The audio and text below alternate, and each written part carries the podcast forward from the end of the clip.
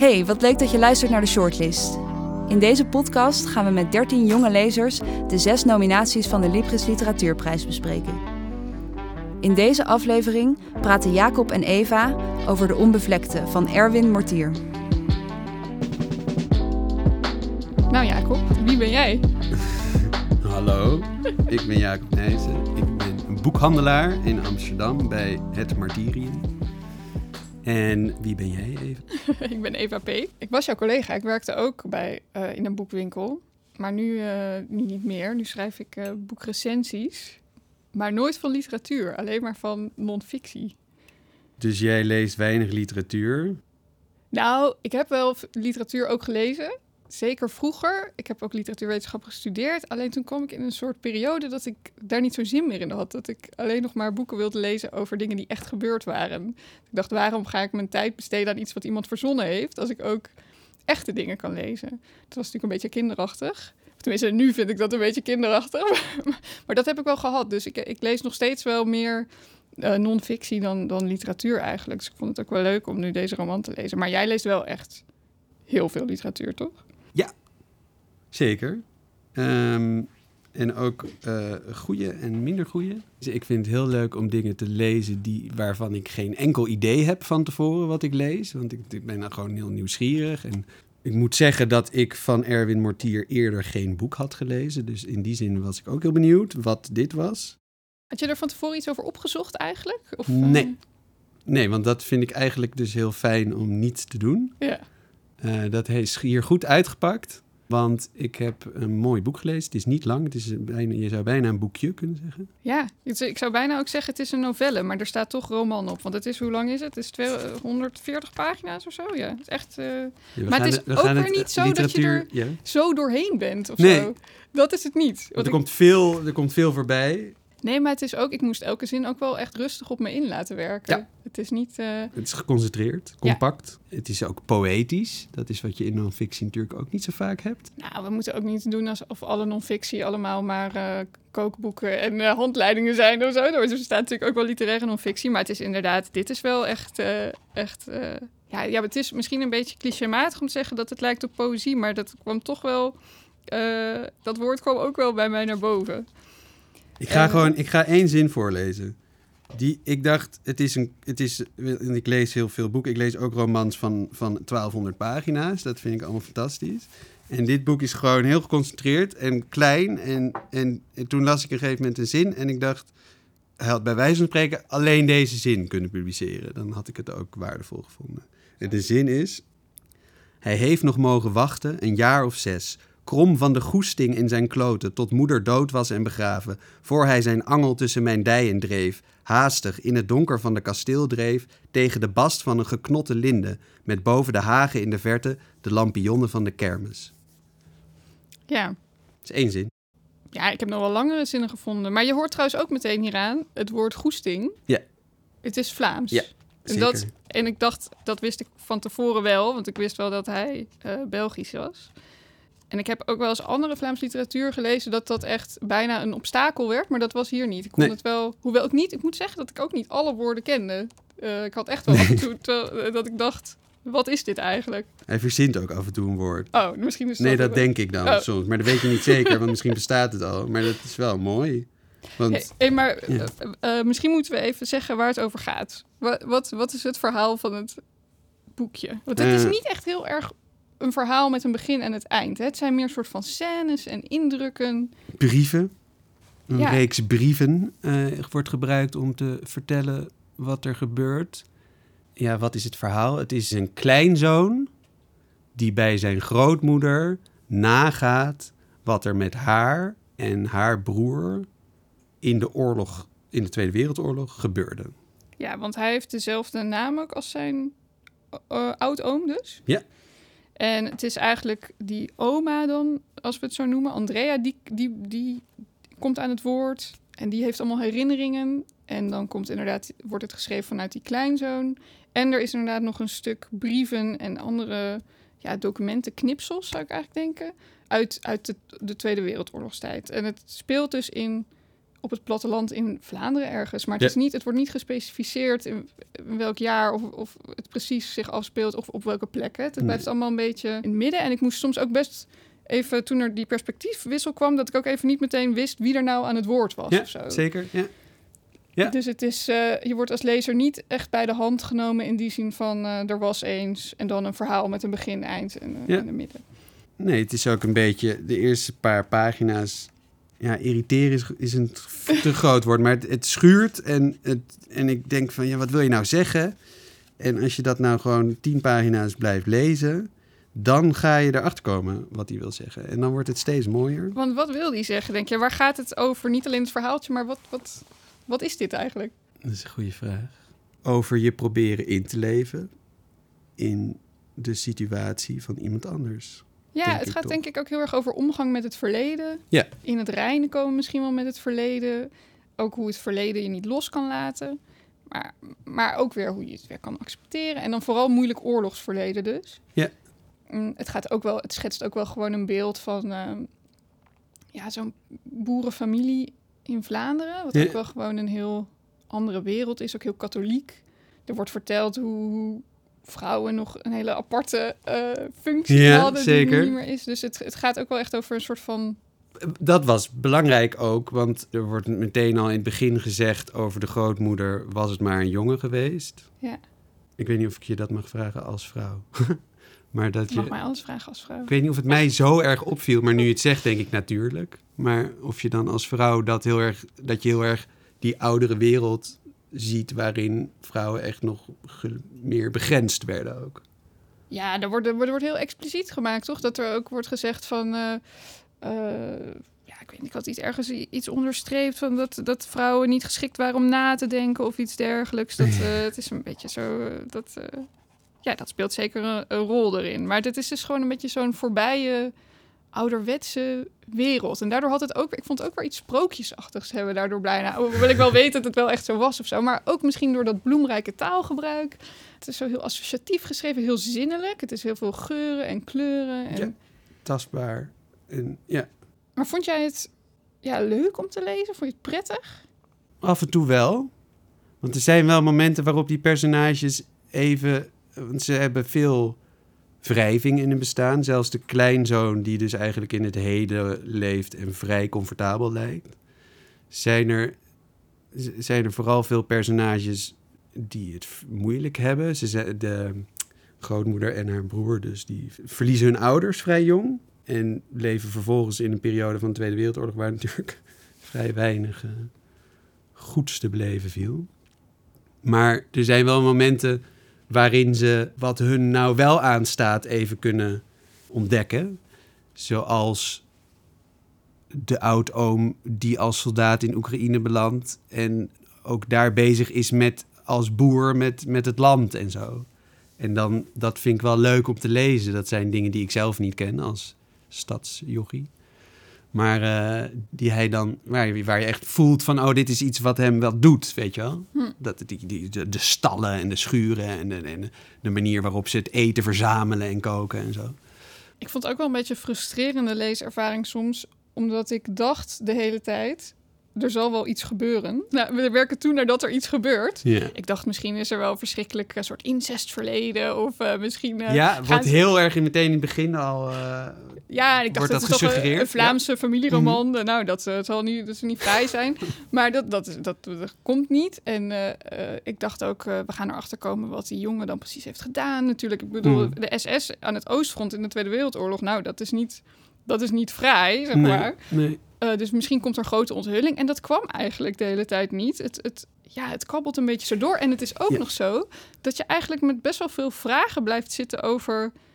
Ja, je komt er eigenlijk niet echt achter wat die jongen nou echt heeft gedaan in die Nee. oorlog. We hebben alleen maar zijn brieven, maar ja, hoe eerlijk is hij daarin? En eerst vond ik dat een beetje frustrerend, maar toen dacht ik... dat is ook wel heel erg hoe het leven is. Ja. Dat je niet, ja, dat er geen grote ontknoping komt. Of dat je het maar moet doen met de info die je hebt. En die is heel erg incompleet. Dus dat vond ik ook wel toch weer mooi en melancholisch en ja, ook wel kloppend met, met hoe het leven is. Want ik, ja, ik, als ik het eerlijk mag zeggen, was ik echt op zoek naar de veroordeling van de, van de rampzalige dingen die men destijds deed. Dat, dat je denkt van je kan dit niet onbenoemd laten of zo. Je moet zeggen. Maar wat hij, misschien doet hij dat expres, maar um, vooral in die brieven van dat front, inderdaad, waar het zo erg is. Waar hij dus schrijft over het land en de stallen en de schuren. En dan bijna en passant benoemt... oh, er zijn wat mensen doodgeschoten. Of oh, die zijn over de kling gejaagd. Waardoor je, ja, op een bijzondere manier, denk ik, proeft hoe selectief we zijn in wat je, zeg maar, tot je neemt. Dus hij ziet die dingen gebeuren, maar hij weet er niet zo goed iets over te zeggen. Hij zegt het wel, maar eigenlijk is hij in dezelfde gedachte door met andere dingen bezig of zo. Dus die frustratie wordt, die ik herken, die wordt als het ware ja, dat, dat gebruikt hij in het verhaal. Ja, ja, zeker. Dat vond ik ook wel mooi eraan, inderdaad. Ik moet wel zeggen, ik had er dus ook niks over opgezocht van tevoren. Maar ik had wel het, het boekje dat ik heb, daarop stonden allemaal ehm, eh, ja, stukjes van recensies. Zoals wel vaker op, boek, op boeken wordt, ge, wordt geplakt. Hè. En dan stond er dat het parool had geschreven dat dit boek meer inzicht in de Tweede Wereldoorlog biedt dan boekenplanken vol nauwkeurig gedocumenteerde non-fictie. En toen dacht ik wel, dat vind ik een beetje hysterisch. Het is niet, het ik heb niet het idee dat dit me nou zoveel inzicht heeft gegeven in de Tweede Wereldoorlog. je, krijgt juist, je blijft juist heel erg zitten met alles wat je niet weet. Sterker nog, het hele punt, denk ik steeds, van die mensen in die tijd die dus geen ouders meer hebben en ze jong zijn en zich uh, ergens aan vast moeten gaan grijpen en waar ze zich aan vastgrijpen, is dat uh, is die SS'er uh, gedachtegoed, engigheden, vreselijkheid. Dus die quote vind ik ook bizar. Maar wat, wat, wat hij probeert. Wat ik ervan meekrijg, laat ik het zo zeggen. Um, is dat zij heel erg bezig zijn met een tastbare wereld. Dat beschrijft hij prachtig. Dat, is, ik bedoel, dat kan hij echt heel mooi beschrijven. Met, met tot aan woorden die hij misschien verzonnen heeft. of die wij toevallig niet kennen. Maar dat maakt allemaal niet uit. Want je krijgt heel erg dat gevoel van dat land. En die, en die uh, weet ik veel, als ze zich gaan wassen. of het afromen van de melk of zo. Allemaal. Mm hele tastbare dingen. Ehm, en, en als je in zo'n wereld leeft, is het ook voor hun is het gewoon niet te bevatten wat er vervolgens gebeurt. Met, wat, die man die belandt opeens duizenden kilometers verder weg in Oekraïne, wat hij allemaal niet begrijpt. Ja. En, dan, en dan moet hij. Nou, ik zou liever nog een paar planken vol met serieuze boeken over die Tweede Wereldoorlog ook hebben, zodat ik een beetje begrijp wat, uh, wat er allemaal in het grotere beeld gebeurt en wat er verder allemaal tegelijkertijd zich afspeelde. Ja, het lijkt me sowieso wel een boek als je het gaat lezen dat je wel iets moet weten over de Tweede Wereldoorlog. Het is niet een boek dat je heel erg veel uitlegt. En daarom, ik weet niet hoe jij, jij bent natuurlijk boekverkoper, aan wie jij dit boek zou verkopen, zeg maar. Wat voor soort uh, lezer is, eh, past hierbij? ik denk sowieso iemand die zin heeft om er echt even voor te gaan zitten. Gek genoeg, ook al is het zo dun. Maar je moet echt even op een. Je moet ook een beetje op een stille plek gaan zitten, denk ik. Niet te veel afleiding. Ja. ja, je moet echt zin hebben om je onder te dompelen in de taal eigenlijk. Ja, je moet het toelaten. En dus ook na die eerste tien, zeg maar in die eerste tien pagina's waarin, waarin je erin wordt getrokken, en maar ja, met enige pijn, uh, dat moet je accepteren om als je wil weten wat hij te vertellen heeft. Ja, je moet je er een beetje aan overgeven. Hè? Ja, het smaakt wel naar meer, moet ik zeggen. Oh. Ja, ga jij wel Marcel nu ook lezen? Want Bijvoorbeeld, ja. Want dat is dus, het is dus een vervolg op een boek dat hij 20, ja, hoeveel, 1999 heeft geschreven. Ja, gaat vorige eeuw. Ja, vorige eeuw nog inderdaad. En dat gaat over hetzelfde personage, maar dan eerder. Maar ik heb Marcel dus niet gelezen. Nee, dat is dus nu wel, dat is nu wel ja, een goed idee. Ja. Is er nog een scène of zo die bij jou is blijven hangen? Los van, want ik vond die zin die ik voorlas, dat is, dat is net uh, alsof daar het een heel verhaal in zit. Dat vond ik zo mooi daaraan. Wat ik ook wat mij opviel is dat er, ondanks dat het zo'n klein boekje is, zit er, zit er heel veel in, maar en ook hele kleine zijpaadjes. Die, die in een boek, in een roman van 1200 pagina's stikte daarvan, maar hier zijn die heel, komen die weinig voor. En daardoor denk ik, nou, heeft eh, Erwin Mortier daarvoor gekozen, veel bewuster voor gekozen om die er wel of niet in te doen. Bijvoorbeeld dat dan de grootmoeder het heeft over een, uh, de slager. En dan zegt die grootmoeder over slager, zegt, het schijnt dat hij zijn vrouwmens af en toe een paar bloemkolen verkoopt, het schaap, maar zijn gehakt is van het beste. En dat, die slager heeft verder geen enkele rol in. Dus dat is gewoon even om. En, en, maar het valt me dan toch op, want dan, ehm, dat, dat hangt heel erg samen met dat thema van, van dat ze aan het zoeken zijn naar hoe kan dat gebeuren dat je zeg maar zoiets ergs doet, ook als je vrouw meppen. Ik bedoel, dat is natuurlijk afgrijzelijk, maar zij doet alsof dat het er een beetje erbij hoort. In die kleine momenten komt, dan, komt dat dan weer helemaal terug. Dat vind ik ook heel mooi aan het boek. Ja, je zegt het gaat over inderdaad zoeken naar waarom iemand zoiets doet. Zoiets ergs als bij de SS gaan. Zeker als Vlaamse jongen natuurlijk. Ja. Maar ik had in het begin helemaal niet door dat het daarover ging eigenlijk. Nee. Dat is echt pas achteraf dat ik denk, oh ja, zou dat er ook in zitten? Kan ik daar... en is dat niet omdat... Zij weet het ook niet. Zij zijn ook niet van tevoren aan het bedenken: ik ga straks allemaal mensen vermoorden ergens ver weg hier vandaan. Maar dat, dat wat hij probeert te zeggen is dat niet dat het oké is als het je overkomt, natuurlijk, maar dat het je kan overkomen, dat je ervoor kan waken. En dat als mensen dat niet doen, om wat voor reden dan ook, omdat ze arm zijn of omdat hun, hun uh, ouders dus overlijden, zijn gewoon, zitten niet in een goede, op een goede plek. Wat er dan kan gebeuren. Dat is misschien moeilijker te begrijpen als je een kritisch non-fictie geschiedenisboek leest. Over. Nee, dat is zeker wat literatuur kan toevoegen. In, dat, in die zin kan literatuur natuurlijk heel veel inzicht geven in de Tweede Wereldoorlog die rijen non-fictie niet kunnen. Daar, daar geloof ik absoluut in. Ik had ook nog heel erg dat dit boek me aanzette om eens een keer, nu het nog kan, met oude mensen te gaan praten over de oorlog. Want het is zo, je proeft heel erg in het boek ook dat hij voor de allerlaatste keer bij zijn oma thuis is. Ja. En zij is natuurlijk al heel oud. En ik, ik werd weer pijnlijk bewust van hoe, hoe die geschiedenis echt op het punt staat om te verdwijnen. En dat vond ik heel verdrietig eigenlijk aan die hele leeservaring. Dat ik dacht, ja, dit is, is echt zo de laatste stuiptrekking van die herinnering. En, en, en daarna, ja.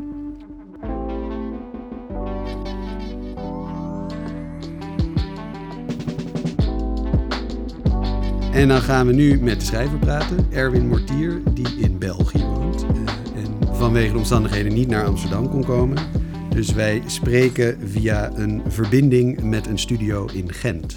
Ja, nee, allereerst gefeliciteerd met de nominatie. Dank u wel, dank u wel. Hoe is dat om genomineerd te zijn? Vindt u dat belangrijk, zulke erkenning, of staat u daar helemaal boven? Nou, het is wel prettig natuurlijk. Het is ook heel fijn voor het boek, zeker in deze uh, toch wat moeilijke tijden. Tezelfde tijd bekijk ik het toch ook een beetje met relativering. Een andere jury was wellicht tot andere keuzes gekomen. Dus het is ook een beetje een loterij, maar wel een prettige loterij natuurlijk. Ja, ik ben best wel een beetje trots. Dat mag wel, denk ik. Dat lijkt me, dat mag zeker, denk ik. Heeft u de andere genomineerden eigenlijk ook gelezen? Daar ben ik nu nog mee bezig. Ik had uh, Jeroen, Jeroen Brouwers al gelezen. En uh, ondertussen ook Gerda Blees, wat ik ook wel een bijzonder boek vind. Uh, dus tot nu toe vind ik het een mooie, stevige keuze. Heel fijn dat mijn boek zich tussen mag scharen. Nou, Jacob, jij had allemaal vragen over het boek. Ik, ja, um, ik vroeg me af of u denkt dat wij als Nederlanders op een andere manier lezen dan als Vlaming, door de taal die u gebruikt? Ja, ik krijg soms inderdaad de opmerking dat het zo heerlijk Vlaams is, terwijl naar mijn gevoel uh, het ook gewoon de Nederlandse taal is, misschien met wat varianten, maar elke taal heeft regionale varianten. Dat is ook de rijkdom ervan. Ik denk wel dat de Vlamingen misschien van nature wat speelser met talen, met de vorm omgaan dan de Nederlandse schrijver omdat wij toch, als je dan over die periode en het Vlaamse platteland schrijft, die sfeer en ook die taal, je moet, je moet toch een beetje compromis zoeken tussen, tussen ja, die, die Zuid-Nederlandse variant en het standaard Nederlands. Maar dat vind ik op zich wel spannend. Het legt toch ook de rijkdom van onze taal bloot. Absoluut. Als u dat zo beschrijft, vind ik dat mooi om te horen. Volgens mij gebruikt u het in de onbevlekte.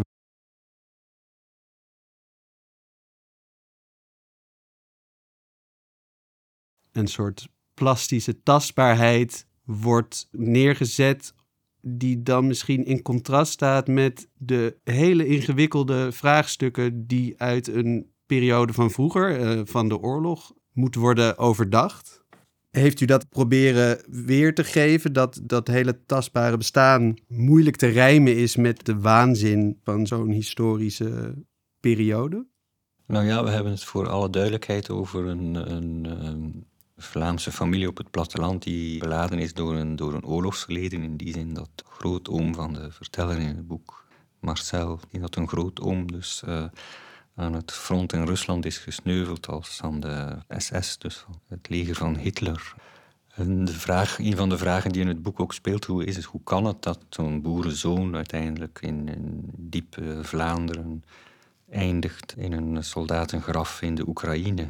Het boek zoekt daar niet echt naar duidelijke antwoorden, omdat de verteller niet terugkeert naar zijn milieu waar hij is opgegroeid. Uh, ook merkt dat die mensen zelf geen eenduidig antwoord kunnen geven over keuzes die ze toen hebben gemaakt. Maar ik denk dat een van de elementen was dat de grootoom en de grootmoeder van de verteller in het boek eh, op het ogenblik dat, uh, dat de stromingen als het nazisme ophang maakten, beiden wees waren, dus letterlijk verweest waren in de wereld heftig werden aangetrokken door het harmonieuze beeld van een toekomstige zuivere samenleving die die nazi-ideologie uh, voorhield. En één element daarvan was ook wel uh, een soort verering voor de natuur en de aarde en de bodem, waardoor, denk ik, zij beiden daardoor extra werden uh, gebiologeerd.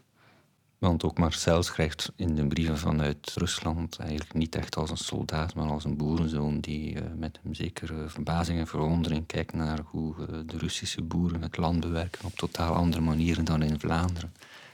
Dus hij, uh, hij, is daar heel erg mee bezig. Ja, het gaat heel erg over een wereld die heel erg weg en voorbij is, zoals ik het las. Er zit ook wel iets van, ja, ik weet niet of het nostalgie is, maar iets van heel erg voorbij is in ieder geval. Maar als u het zo beschrijft van een verlangen naar een zuivere samenleving en wat dat met jonge mensen kan doen, dan heeft dat ook wel weer iets actueels. Heeft u dat zelf ook zo uh, gezien of, of, is het voor u echt uh, een zoektocht naar het verleden? Nee, je kunt duidelijk parallellen trekken met, met inderdaad het heden. Hè. Je zou kunnen zeggen dat het gaat om een jonge man die wat verloren liep in de wereld door die nazi-ideologie wordt uh, gegrepen en misschien met een moderne term eh, gaat radicaliseren, dan, dan lid wordt van die SS en gaat strijden aan het Oostfront. Het valt inderdaad, denk ik, op bepaalde punten te vergelijken met hoe jongeren naar Syrië zijn getrokken om lid te worden van, van IS en te strijden voor een zuivere kalifaat, een zuivere islamitische staat. Ik denk dat daar inderdaad wel uh, vergelijkingspunten zijn. En u bent best wel, ik weet niet of u het daarmee eens bent, maar ik proef best wel een uh, mildheid in het boek naar, naar die Marcel eigenlijk. Is dat dan ook hoe u nu naar die radicaliserende jongeren kijkt? Um, God, ja, ik vind als schrijver, kijk, de, de geschiedenis haar oordelen, die zijn duidelijk. Maar je probeert toch als schrijver alle facetten van het menselijk bestaan te belichten. Ik was als jongere denk ik wel best wel heftiger naar, in mijn oordelen naar die periode toe. Maar tegelijkertijd zag ik met het opgroeien ook toch wel uh, de pijn en de dilemma's en eigenlijk uh, het onvermogen van die mensen om zelf voor zichzelf te kunnen reconstrueren hoe zij tot die keuzes zijn gekomen. Ja, nu ik over de 50 ben, uh, besef ik ineens, ja, zij waren prille twintigers in een wereld waar hun heel weinig informatiekanalen eh, ter beschikking stonden, geen tegenstemmen of te weinig. Eh. dus er zit inderdaad een zekere deernis in naar die personen toe en op een gegeven moment vraag je je toch ook af, het is altijd makkelijker om je in het perspectief van, van het slachtoffer te plaatsen. Maar stel, wat had ik gedaan in die periode? Misschien was ik ook wel uh, een deel geworden van de roedelwolven dan. En dat is een veel onbehagelijker vraag natuurlijk. En is dat ook de vraag waarmee de kleinzoon Marcel rondloopt? Wat ik heel interessant vond, is dat het niet heel simpel is, dus eigenlijk in het vervolg op wat u net zegt. Mhm. En dat die kleinzoon ook op zoek is. Wil die het eigenlijk vergeten wat er gebeurd is met zijn familie in het verleden? Of wil die graag vergeven? Dat kan allebei. Ik denk dat hij op een of andere manier toch een soort symbolisch sluitstuk zoekt voor die geschiedenis die uh, al zolang hij zich kan herinneren boven die familie hangt of door die familiegeschiedenis dwaalt. En ja, hij wil afsluiten om, denk ik, niet echt om te vergeten, maar om beter te kunnen herinneren, om het uh, met een zekere afstand te kunnen gaan bekijken. Ja. In die afstand ontstaat ook ruimte voor een soort verzoening met zijn grootouders. En ook verzoening met het gegeven dat we een menselijk bestaan nooit helemaal zullen doorgronden. Dat er altijd vraagtekens zullen blijven. Ik moest heel erg denken aan een uh, incident dat u misschien kent uit de Nederlandse oorlogsherdenking in, uit 2012, geloof ik. Toen er sprake van was dat er een jongere een gedicht zou voordragen op de Dam over een, ja, ook een oud-oom, geloof ik, zoiets, die bij de Waffen-SS had gezeten. Mhm. En dat zou dan gaan over die foute keuze die hij had gemaakt. En daar was toen heel veel ophef over en dat is toen teruggetrokken. Dus de, zeg maar, er was duidelijk dat Nederland nog niet klaar was om ook over die mensen eh, ja, na te denken tijdens zo'n nationale herdenking. Ook wel wat voor te zeggen, ook wel wat tegen te zeggen. Ja. Maar ik vond het heel vergelijkbaar eigenlijk met de persoon in dit boek. En ik vraag me af hoe u dat ziet. Hoe moeten we met, die, ja, met al die mensen omgaan in onze eh, nationale herdenkingen? Ja, hoe moeten we daarmee omgaan? Ehm, een goede vraag. Ik denk dat, dat, dat dat verleden nog niet genoeg is weggestorven om zo'n herdenkingsdag eh, ook de verhalen van, van wie fout was eh, aan bod te laten komen. Omdat ik vind ook zo'n herdenkingsdag ook toch echt de nadruk mag liggen op slachtoffers en zo. Maar ik kan me best voorstellen dat over een paar generaties de, de kwetsuren weg zijn.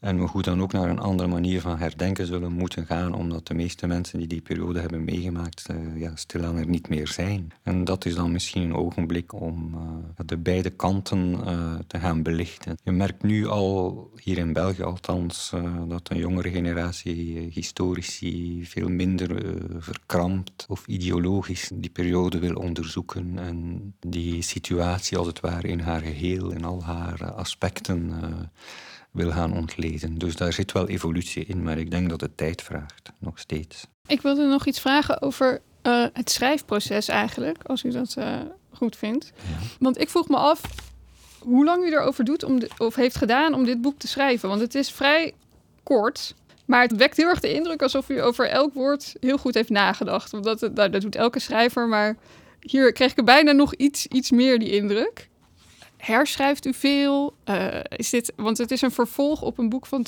zo'n 20 jaar Mhm. geleden. Ik neem aan dat u er niet 20 jaar lang aan heeft geschreven, maar nee. hoe, hoe gaat dat voor u? Ja, ik heb altijd wel een min of meer globaal beeld voor ogen van, van, van de contouren van een verhaal, maar onderweg mag er ook nog veel gebeuren. Dus ik beluister ook wel wat er, er uh, zich aandient in de tekst. Het eerste wat ik had in het boek was ook de opening van het boek, waarin de, de grootmoeder droomt dat Marcel terugkeert. En in de hal van de, de boerenwoning staat met zijn laarzen vol modder, zijn haar vol uh, aarde. En hij wil een bad, hij wil eigenlijk ja, bijna gedoopt worden of gezuiverd worden. Onbevlekt zijn. Onbevlekt zijn, inderdaad. Eh, dus dat was het eerste beeld. Ik schrijf altijd in grote hulpen, dus dat komt er altijd in grote stromen uit. Dan valt dat wat weg en dan wacht ik even tot het reservoir weer vol druppelt en le- lees ik. En ik schrijf ook eh, meestal nog met de hand. En ik schrijf in handzame boeken waarvan ik eh linkerkant eh, onbeschreven laat, zodanig dat ik daar nog eh, dingen aan in kan toevoegen. Dus nog dieper in, in die teksten, die personages kan, kan gaan woelen of graven. Waardoor langzamerhand een, hoop ik, een, een, een tekstlichaam ontstaat dat, dat een, eigenlijk een eigen wereld creëert. Dat de lezer echt onderdompelt, wat ik belangrijk vind in een geheel eigen wereld. Een roman moet een, bij wijze van spreken een eh, buitenaardse planeet zijn met eigen dampkring, flora en fauna en zo. Maar hoe een schrijfproces precies in zijn werk gaat, dat er gebeurt, er schrijft zoveel mee eh, dan alleen maar eh, die twee voorhoofdskwabben waarnaar verluidt ons denken huist. Dus dat hele proces blijft ook voor mij een beetje ondoorgrondelijk. Ik luister vooral naar de schrijver in mezelf en ik probeer hem te volgen. U zei, ik beluister wat er gebeurt. Bedoelt u ook dat u het dan hardop voorleest naar, voor uzelf? Nee, nee, nee. ik- dat is, ik dat hoor- is letterlijk gedacht van mij. Ja, nee, ik hoor en zie en, en ik proef het eh, in mijn binnenste, als het ware. Ja. Maar wauw, dat u dat nog met de hand schrijft, dat, dat zullen niet heel veel schrijvers doen. Nou, ik weet het niet. Ik weet het niet. Ik denk dat Jeroen ook nog wel, uh, Jeroen Brouwers ook nog wel met de hand schrijft. Uh. En heeft u dan iemand die het uittypt of doet u dat dan Nee, dat doe ik zelf op een okay. ogenblik. nee, nee. Ik heb ook een notoire onleesbaar handschrift. Uh. Oh, ja. Als ik mensen het laat lezen, denken ze dat ik belangen heb in de brillenindustrie. nee, ik, ik tik het zelf in een dat is ook een verdere verdieping dan nog van de tekst. Daar gebeurt dan ook nog van alles in. Dus dat is dan het volgende stadium. En kan ik dan concluderen dat het boek wel zo'n twintig jaar heeft liggen rijpen, maar niet. Of heeft u er ook echt wel tijd helemaal niet aan gedacht om een vervolg te schrijven? Of hoe bent u eigenlijk op dat idee gekomen? Uh, toen ik Marcel dus het debuut schreef in 98, 99, had ik wel al het idee van ik moet ooit wel naar dat verleden uh, terugkeren. En het ook bezien vanuit het perspectief dan van een man die is opgegroeid. Maar ik dacht meteen ook bij van... Misschien moet ik zelf ook die tijd nemen of de tijd zijn werk laten doen, omdat je schrijverschap evolueert. Je, wat je kunt, dat is een soort ja, organisch groeiproces. Dus uh, heb ik bewust ook gewacht tot ongeveer ja, ergens twee jaar geleden of zo. Toen ben ik eraan begonnen.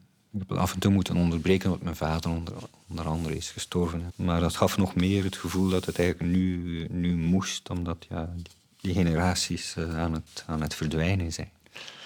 En betekent dat ook dat die generaties aan het verdwijnen zijn, dat dit dan het laatste deel is? Of kunt u zich voorstellen dat u over twintig jaar weer met nieuwe ogen weer terugkijkt? Dat is mogelijk, maar dat zit niet echt als een plan in mijn, in mijn hoofd, nee ik zou wel ooit, als, uh, als het lukt, als de situatie uh, in de streek daar in Oekraïne, waar het momenteel toch onrustig is, uh, ik zou graag nog de plek van de begraafplaats waar hij ligt bezoeken als dat zou kunnen. Dat zou dan voor mij persoonlijk de hele zaak wat afronden.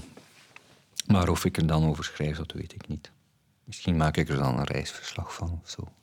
Want dat was in Jitomir, toch? In Jitomir, ja, in de Oekraïne. Nou, daar kunt u gewoon heen. Dat, uh, dat weet ik toevallig. ja, nee, daar kun je heen, ja, ja. Maar het rommelt toch aan de grenzen daar. ja, aan de oostgrens, maar daar ja, dat... Uh, ja. ja. klopt.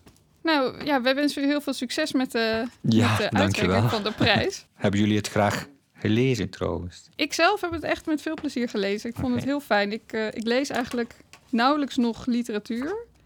En toen ik het ging lezen, toen, toen dacht ik, wat is dat toch eigenlijk prettig om gewoon ja, wat u, eigenlijk wat u zegt, om in zo'n wereld te duiken. Uh, zo'n hele andere wereld. En zulke mooie taal, waar zoveel aandacht aan is besteed. Ik vond het een hele fijne uh, ervaring. Oké. Zeker, ook, ook een, een, in het begin schurend voor mij. Uh, dus, dus ik werd er ingetrokken bijna half tegen mijn zin in. Of, en toen zat ik daarin en toen ja, heeft het toch echt wel veel indruk op me gemaakt.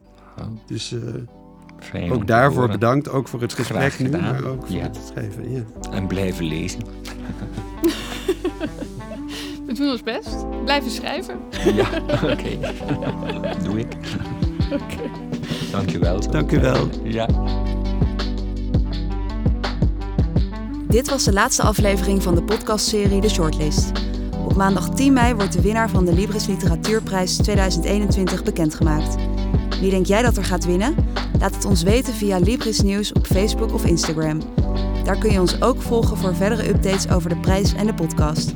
Leuk dat je hebt geluisterd. Tot kijk!